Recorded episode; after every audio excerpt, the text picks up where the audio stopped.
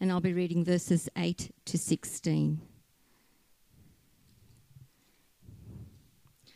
1 Peter chapter 3, starting at verse 8.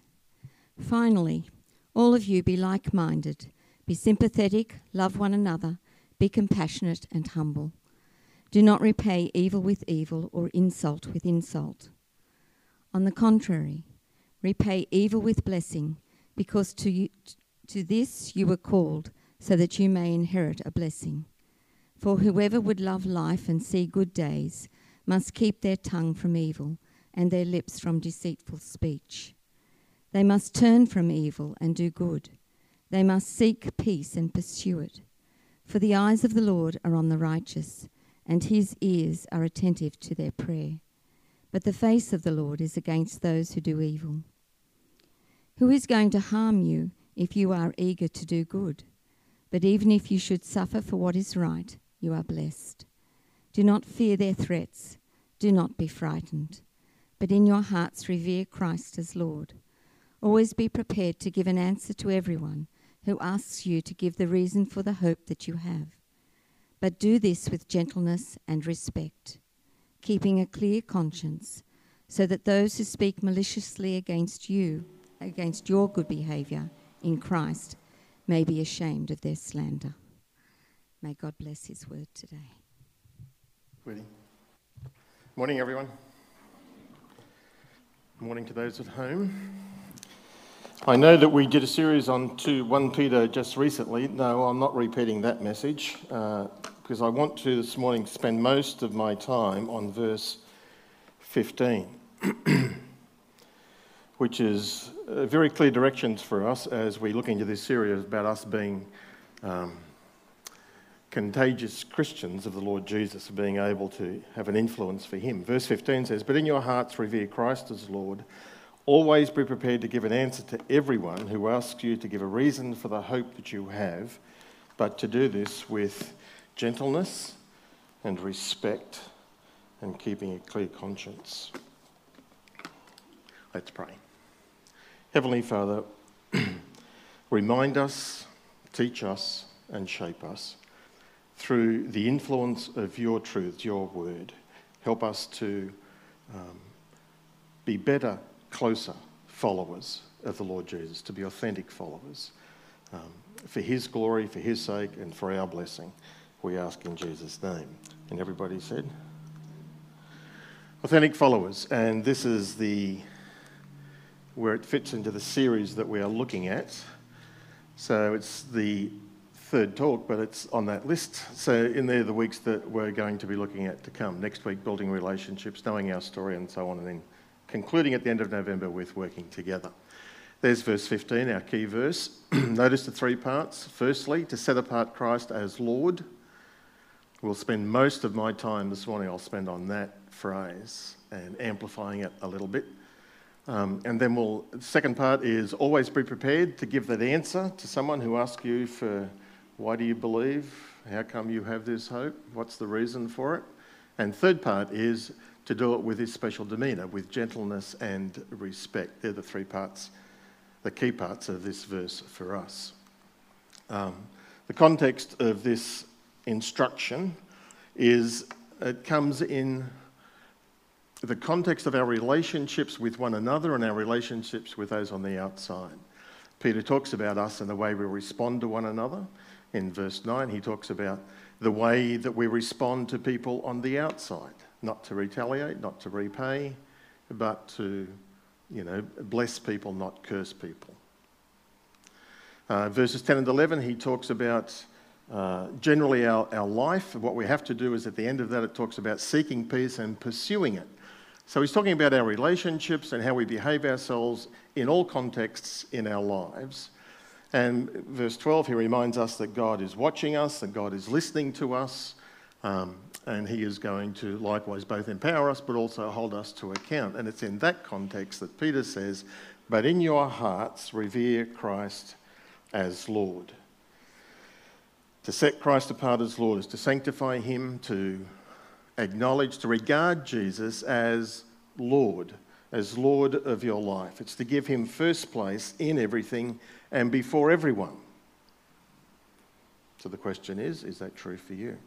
This is a non negotiable. This is where it starts. That if Jesus is not Lord of our life, then there's no way that we can be an authentic follower of His and be an influence for Him in this world, except, of course, to be a negative influence, to be a bad example. And there are plenty of examples of that, and I'm sure you know some of them. Um, it's to have Jesus at the control centre of our life, that He is shaping and calling the shots. He is pulling the strings on our will, if you like. it's a Gethsemane mindset. It's what Jesus' attitude in the Garden of Gethsemane. Not my will, Father, but your will be done. And for us to be operating like that, Peter calls us to set Christ apart as Lord, as first, for us to submit to his control. I know you know all of this, and I'm reminding you simply of it. Authentic followers of the Lord Jesus are fully committed and they have a consistent lifestyle. When we when uh, those who are seeking or those who are exploring Christianity, those who come amongst us in a church service who are not yet followers of Jesus, it's a little bit like their hypocrisy scanner is up and it's waving around and they're looking for the pretenders, the phonies, those who are religious but not real. Because all people can usually tell if we're fair income. And that's what Peter's saying. We need to be fair income, to be sincere. Um, because, like I said, you would have met, you would have been embarrassed by those who play the part, but it's not real for them. So it's important for us to get first things first. Do you know any Christians who are not pleasant to be around? Don't look at them, just think of them.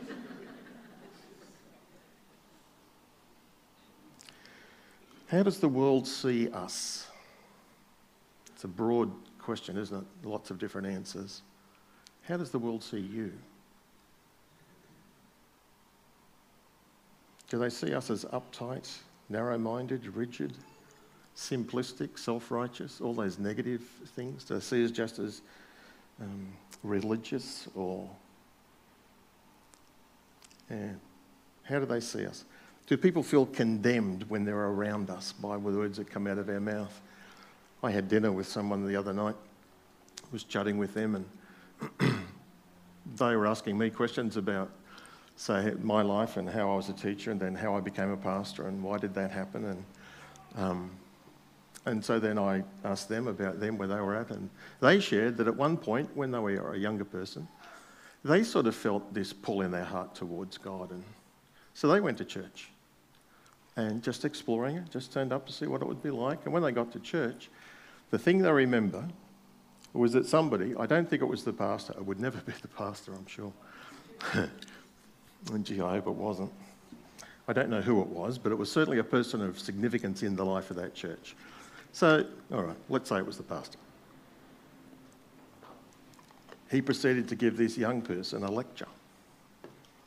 How he was undeserving of God, that he was not useful to God, that he was bound for hell, that he was no good, and if he didn't change his ways, that all these terrible things. This is a visitor coming to church for the very first time. So, what was his response? Oh, I don't need this in my life. Turned around and walked out. Sad. I bet you that story can be repeated far too many times. I wonder if we've made that sort of mistake. Gee, I hope not. But we're not perfect. I was much too young. It happened way back in the 1960s, and it wasn't, I wasn't going to church in those days. and for those of you who are younger than me, then yes, there were people on the earth in the 1960s walking around. This bloke, it was in Wagga, and I didn't live in Wagga, I lived outside of it, but he went to church. He went to Wagga Baptist Church. That's how I know this story. And when he went to church, he was dressed just casually. Probably had his jeans on or weekend slacks on and a shirt, and open neck shirt. When he got to the church back in the 1960s, the deacons met him at the door and they said to him, Do you know what's coming? Turn around, young man, go home and put your suit on. If you're coming to worship God, then you must dress appropriately. So he did. He turned around and he went home. and he didn't come back. How does the world see us? How does the world see you? In this passage, the Apostle Peter, the Lord Jesus, is telling us how he wants the world to see us. He wants the world to see us as gentle and respectful, people who have a hope and a certainty and a confidence in their life. And he wants us to become like that. Authentic followers of the Lord Jesus are fully committed and they are consistent in their lifestyle. We are to be people of integrity, of honesty, compassion, listening to others. They did a survey of non church people.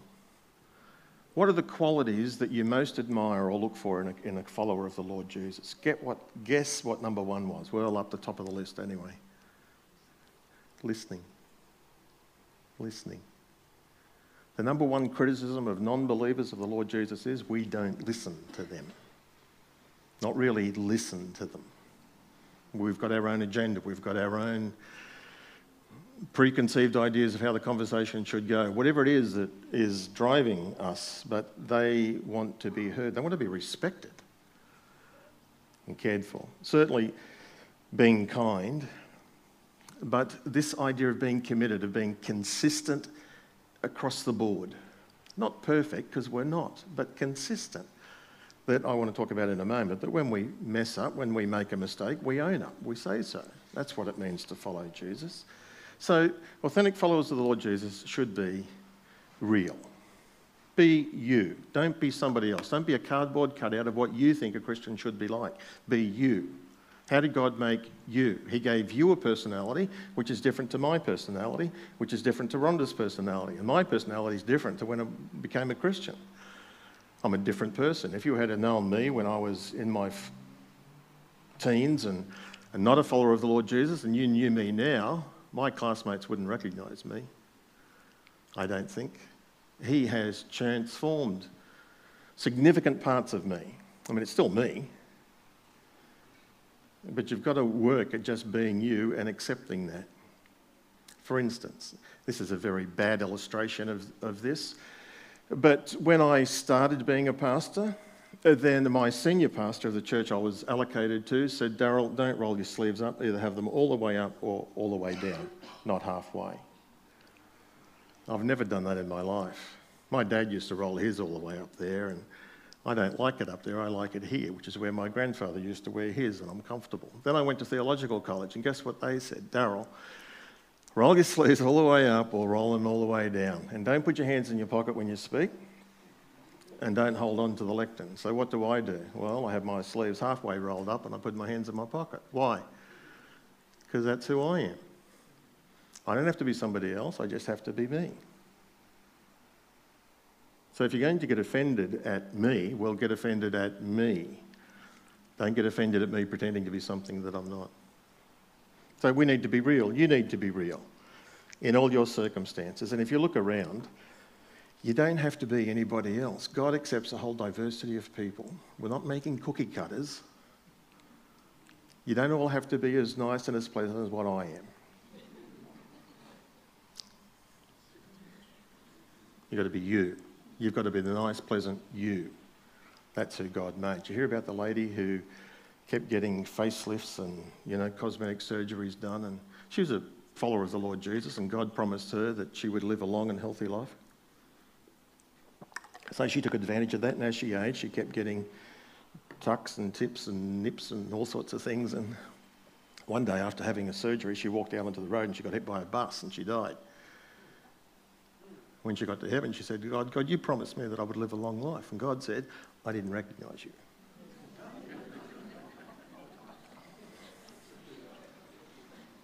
Be you.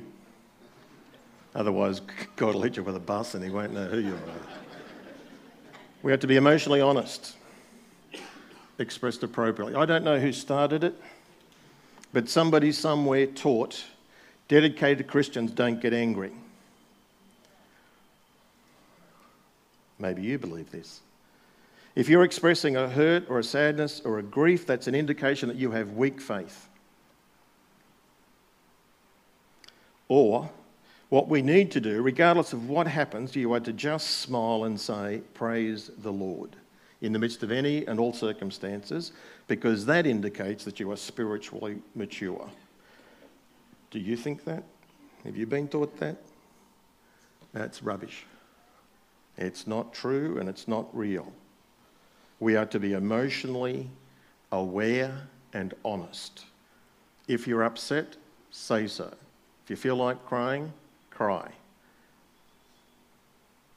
Express your emotions. Don't deny them or suppress them. If you suppress your emotions, all of that weight and fat goes to your hips. Boom. so don't suppress it. Non Christians know. Non Christians know when you're being real, when you're being honest. And when they expect you to be upset, when you're not upset, they're not impressed with your spirituality. They think something's not right here, something's weird. So be emotionally honest.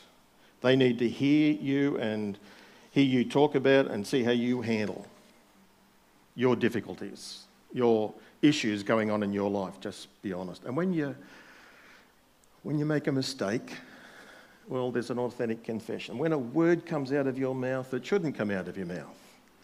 I'm not going to ask for a show of hands, but I would be surprised if there weren't a lot of us who didn't occasionally let a bad word slip out.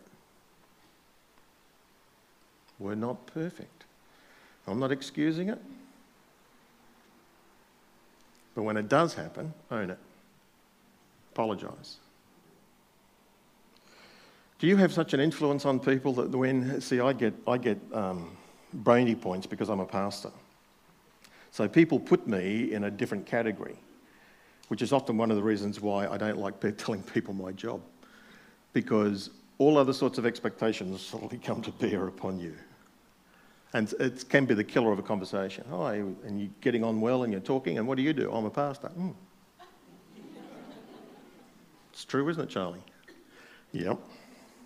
Because people, my mum and dad included, get very nervous around clergy people because they've got a funny expectation that we are holy or extra spiritually holy or something. And you know that's not true. Be real, be authentic. And so, if you do something wrong, say something wrong. When you fail up or you fail, own up a young bloke became a Christian and he, went to, he made an appointment to see his boss. And the boss was a little bit nervous. He knew that he had become a Christian and he went, Oh, what's this going to be about? Half expecting the new, passionate Christian to, you know, want to try to convert him. And the bloke came in, the newly converted worker, and said, I'd like to confess that I've been using company supplies, taking company supplies when I shouldn't that I've been making personal phone calls on the company phone, that I've been cheating on the time clock. It's wrong. Now that I'm a follower of the Lord Jesus, I want to put it right. So either take it out of my pay or give me extra work after work for me to make up for it or whatever I can do. And the boss was shocked, but impressed. That's what Jesus does. He changes lives. He makes us more honest, more real, more authentic we are to be, striving to be that sort of a person. And if you say to somebody, Look, it was my fault, I did it, I'm sorry, that'll be an indication that something real is going on in your life. God is at work because that's not normal. People do not admit these days if they are at fault. We blame other people, it's their fault, it's the other driver it's my background, or it's something else, but it's not me. I love watching criminal shows and lawyers and all that sort of stuff. And one of the things that's most common in all of those sorts of shows is you see the person do it, you know they're guilty, but what do they plead? Not guilty. And any show, in the show and probably in real life, when anybody goes, I want to declare guilty, I did it, I'm owning up to it, then the lawyers try to talk them out of it. So we are to be the people who are giving authentic confessions, that we are to own up. And we are to live out or live by our convictions and taking the consequences that come with it. Not to be obnoxious and narrow minded or anything like that, but just to be true. People are watching you. So if you have a conviction that something is wrong, well, don't do it. They're watching. And if you do do it, own it, confess it, say you're sorry. They're looking for consistency, they're looking for reality. And they're open to it. And I think at this time, in this COVID season, people are increasingly open. The Roman centurion watched the Lord Jesus on the cross, nailed him to the cross, watched all of his reactions, watched Jesus' care for his mother, heard his statement to the thief on the cross, heard Jesus' final prayer. And at the end of it, the Roman centurion, who was not a believer, he says, Surely this man was the Son of God. Through observation, watching and seeing consistent commitment. Real, genuine, and authentic. So, we are to be real, emotionally authentic, humbly admitting our mistakes, and boldly taking a stand according to our convictions, declaring it appropriately, living it out. We are to set Christ apart as Lord in our life. And you would be aware of this, but I am increasingly conscious of this. Everybody seems so busy and drained because of it. It's across the board, it's nearly all of us. And I feel especially for young families, probably because of my kids and my grandkids makes me far more aware of it, but how busy they are. And both mum and dad are both working because you need a double income to afford the mortgage and just to live in a comfortable lifestyle. And so, single mums, single dads with their families, how much more they struggle. Life is tough and they're tired and drained. And then the church comes and we say, We want you to work in the church. We want you to be in a connect group. We want you to come to a prayer meeting group. We want you to come to members' meetings. And that just feels sometimes a little bit overwhelming. Well, if that's you, if you're running on empty, if you've done a lot of giving out and you're feeling drained and not much coming back in, then what you need to do is push pause and reset your priorities. Take some time out. Do it today, do it this weekend. Plan to do it in a week, but do it. And reset your priorities. One, two, three, four, five. You know that story? Put the rocks in first into the jar then put in the stones, then put in the pebbles, then put in the sand, and then pour on the coffee. Priorities. What do you want in your life? Well, Peter is saying, set Christ apart as Lord. That's number one. So, how do I do that in my life? How will I do that? Prioritize that.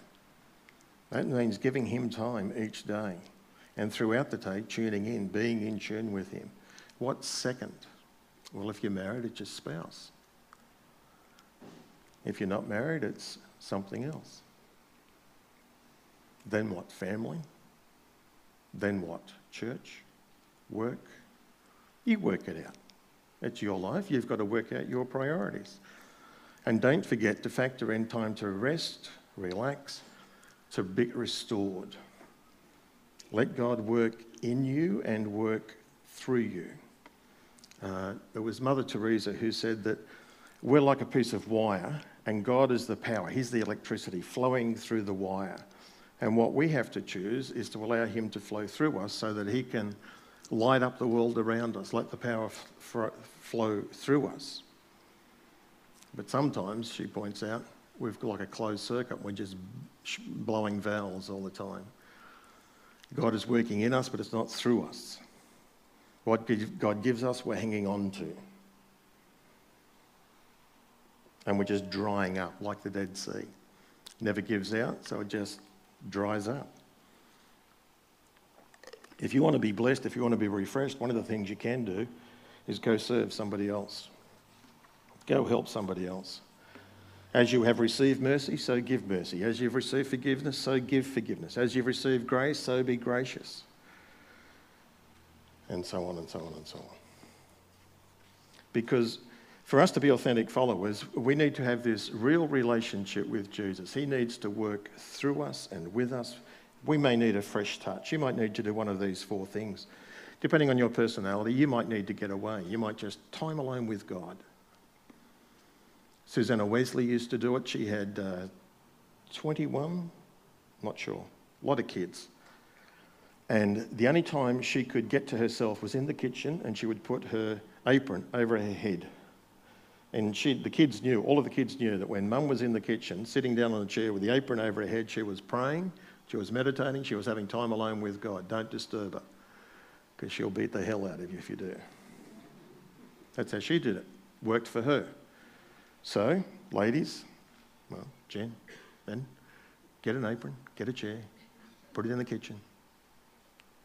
If that works for you, be real. You might need to get away. Some of you don't need to get away. What you need is get with someone.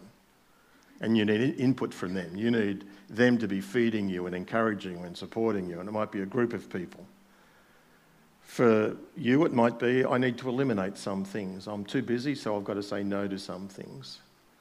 Um, we've had some people this week, uh, they were approached to, uh, you think, would you consider being on the pastoral team or being on the board? It's like, yes, I would like to do that, but I just don't have the time. Well, that's okay, respect that. So you reprioritise your lives, and then in the future, you might be open to it. But for now, the answer has to be no. You've got to eliminate some things. You can't say yes to everything. And for some of you, it might mean you need to top up on scriptures. You might need to take your Bible and go read large chunks of it and rediscover the joy of who God is and what He's like and all the promises that He has for you. Whatever it is you need to do to get refreshed, to be setting Christ apart as Lord in your life, to be real always be prepared. Having got that first one right, once that's done, then you can follow on to this. Don't start trying to do this stuff without having that one in place because it'll just blow up in your face. It won't work. There was a preacher by the name of R.A. Torrey, Reuben Torrey. He used to travel with D.L. Moody. You may have heard those names.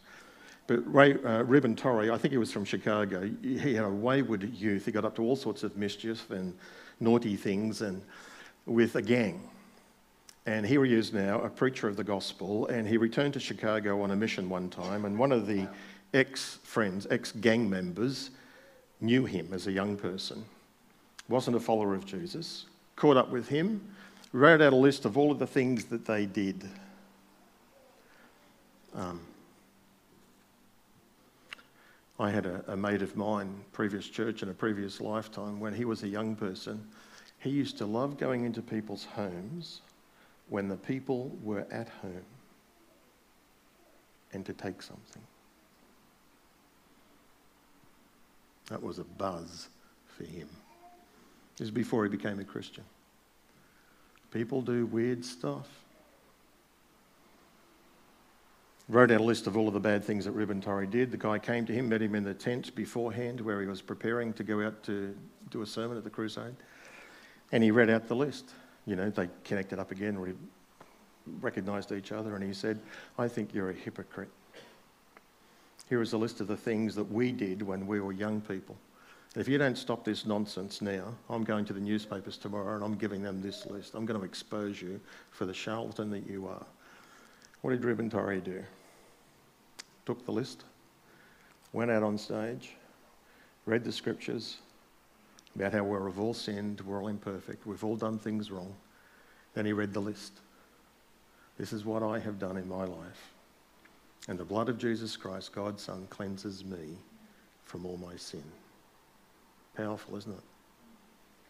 Well, always be prepared to give an answer Preparation requires us to become, is needed for us to become effective ambassadors for the kingdom of the Lord Jesus. And it's always be prepared. There's sometimes some effort to go into this. Um, for us to be fit Christians, or as I like to say, fatso Christians, we have to be prepared. My doctor is helping me monitor my health and stuff. Um, and she runs. And I'm not going to run because of my knees, but I'll do walking and other sorts of exercise and stuff. So part of my goal is to get certainly fitter, toned up, uh, and to be a younger stud for my wife. Uh, no. Um, But Proverbs 28, verse 1, worries me, so I am going to share that with my doctor. Proverbs 21, 8, verse 1 says, Only the wicked run when no one is pursuing them. I want to see what she says to what the scripture says. Always be ready to give an answer to everyone who asks you, What's the reason for the hope you have? It's a reason, not a feeling, it's a reason. Christianity and the gospel can be explained, it can be investigated because it's historically verifiable. We are Many people on the outside who don't know Jesus, they view us with suspicion, sometimes with contempt or whatever. They think we are ignorant, that we're misunderstood, or we've been brainwashed, or whatever it is they think. And Jesus certainly told us we would have opposition and would have trouble following him. But we need to be ready. In the context, remember, of relationships, of how we relate with one another, how we relate with others, that God is watching us, that we're to seek peace and to pursue it. We're to set part Christ apart as Lord in our life, and then by living authentic lives, being real, people will start to ask us, How come? Why? What's the reason for the hope that you have, this confident assurance that you have? And we need to be and we need to be equipped and trained for this, but we have to be prepared to answer them as best we can. And if you don't know the answer, be honest. Say so. And then say, I'll find out. Or come with me. I'll take you to Pastor Charlie and he will tell you. He'll explain it to you. Or somebody else, or whatever. Or there's a book, or whatever. Ask. Come and ask for help. Always prepared to give an answer to everyone who asks you for the reason for the hope that you have. When they ask you the question, always try to think what is behind the question. Why are they asking that question? If a person asks you, um, why does God allow there to be evil in the world? Find out what's behind it. Are they talking just theoretically, philosophically? They want that sort of answer? Or are they talking about personal experience? Something bad has happened. And why did God allow that to happen? And then modify your response accordingly. So find out what's behind the question. I've given you this before. But if somebody came up to ask you, for instance, this is a little bit off target, but it illustrates it. If somebody came up to ask you, is abortion wrong? What would you say? Find out what is behind the question. What are they asking you? Because depending on what they're asking you will vary the way that you will respond. And if you're not sure, and if you think you know and you answer accordingly, sometimes is abortion wrong? Yes, I think it's wrong. What do they then think of us? Or what would that person think of me? They would think that I could be judgmental. They could think that I am intolerant. They could think that I am narrow minded, close minded, I'm self righteous, whatever. Because they're not necessarily just asking philosophically, do I think abortion is wrong? The question behind the question is often, do you believe a woman has the right to choose? What's your answer? What do you call people who take away people's freedom to choose? What do you call those people? Tyrants and despots and dictators, nasty people. So, how do you answer the question? do what Jesus did. He often answered a question by asking a question to clarify what's behind this. So ask them the question Do you think a woman has the right to choose? We all have freedom, we all have the rights to choose. Question When do you think it's right for a person to take away an innocent life? When do you think it's right for a person to take away an innocent life? Answer well, it's never right to take away an innocent life, is it? Well, that's my answer. It's engaging in a conversation, trying, listening, respecting, and so on.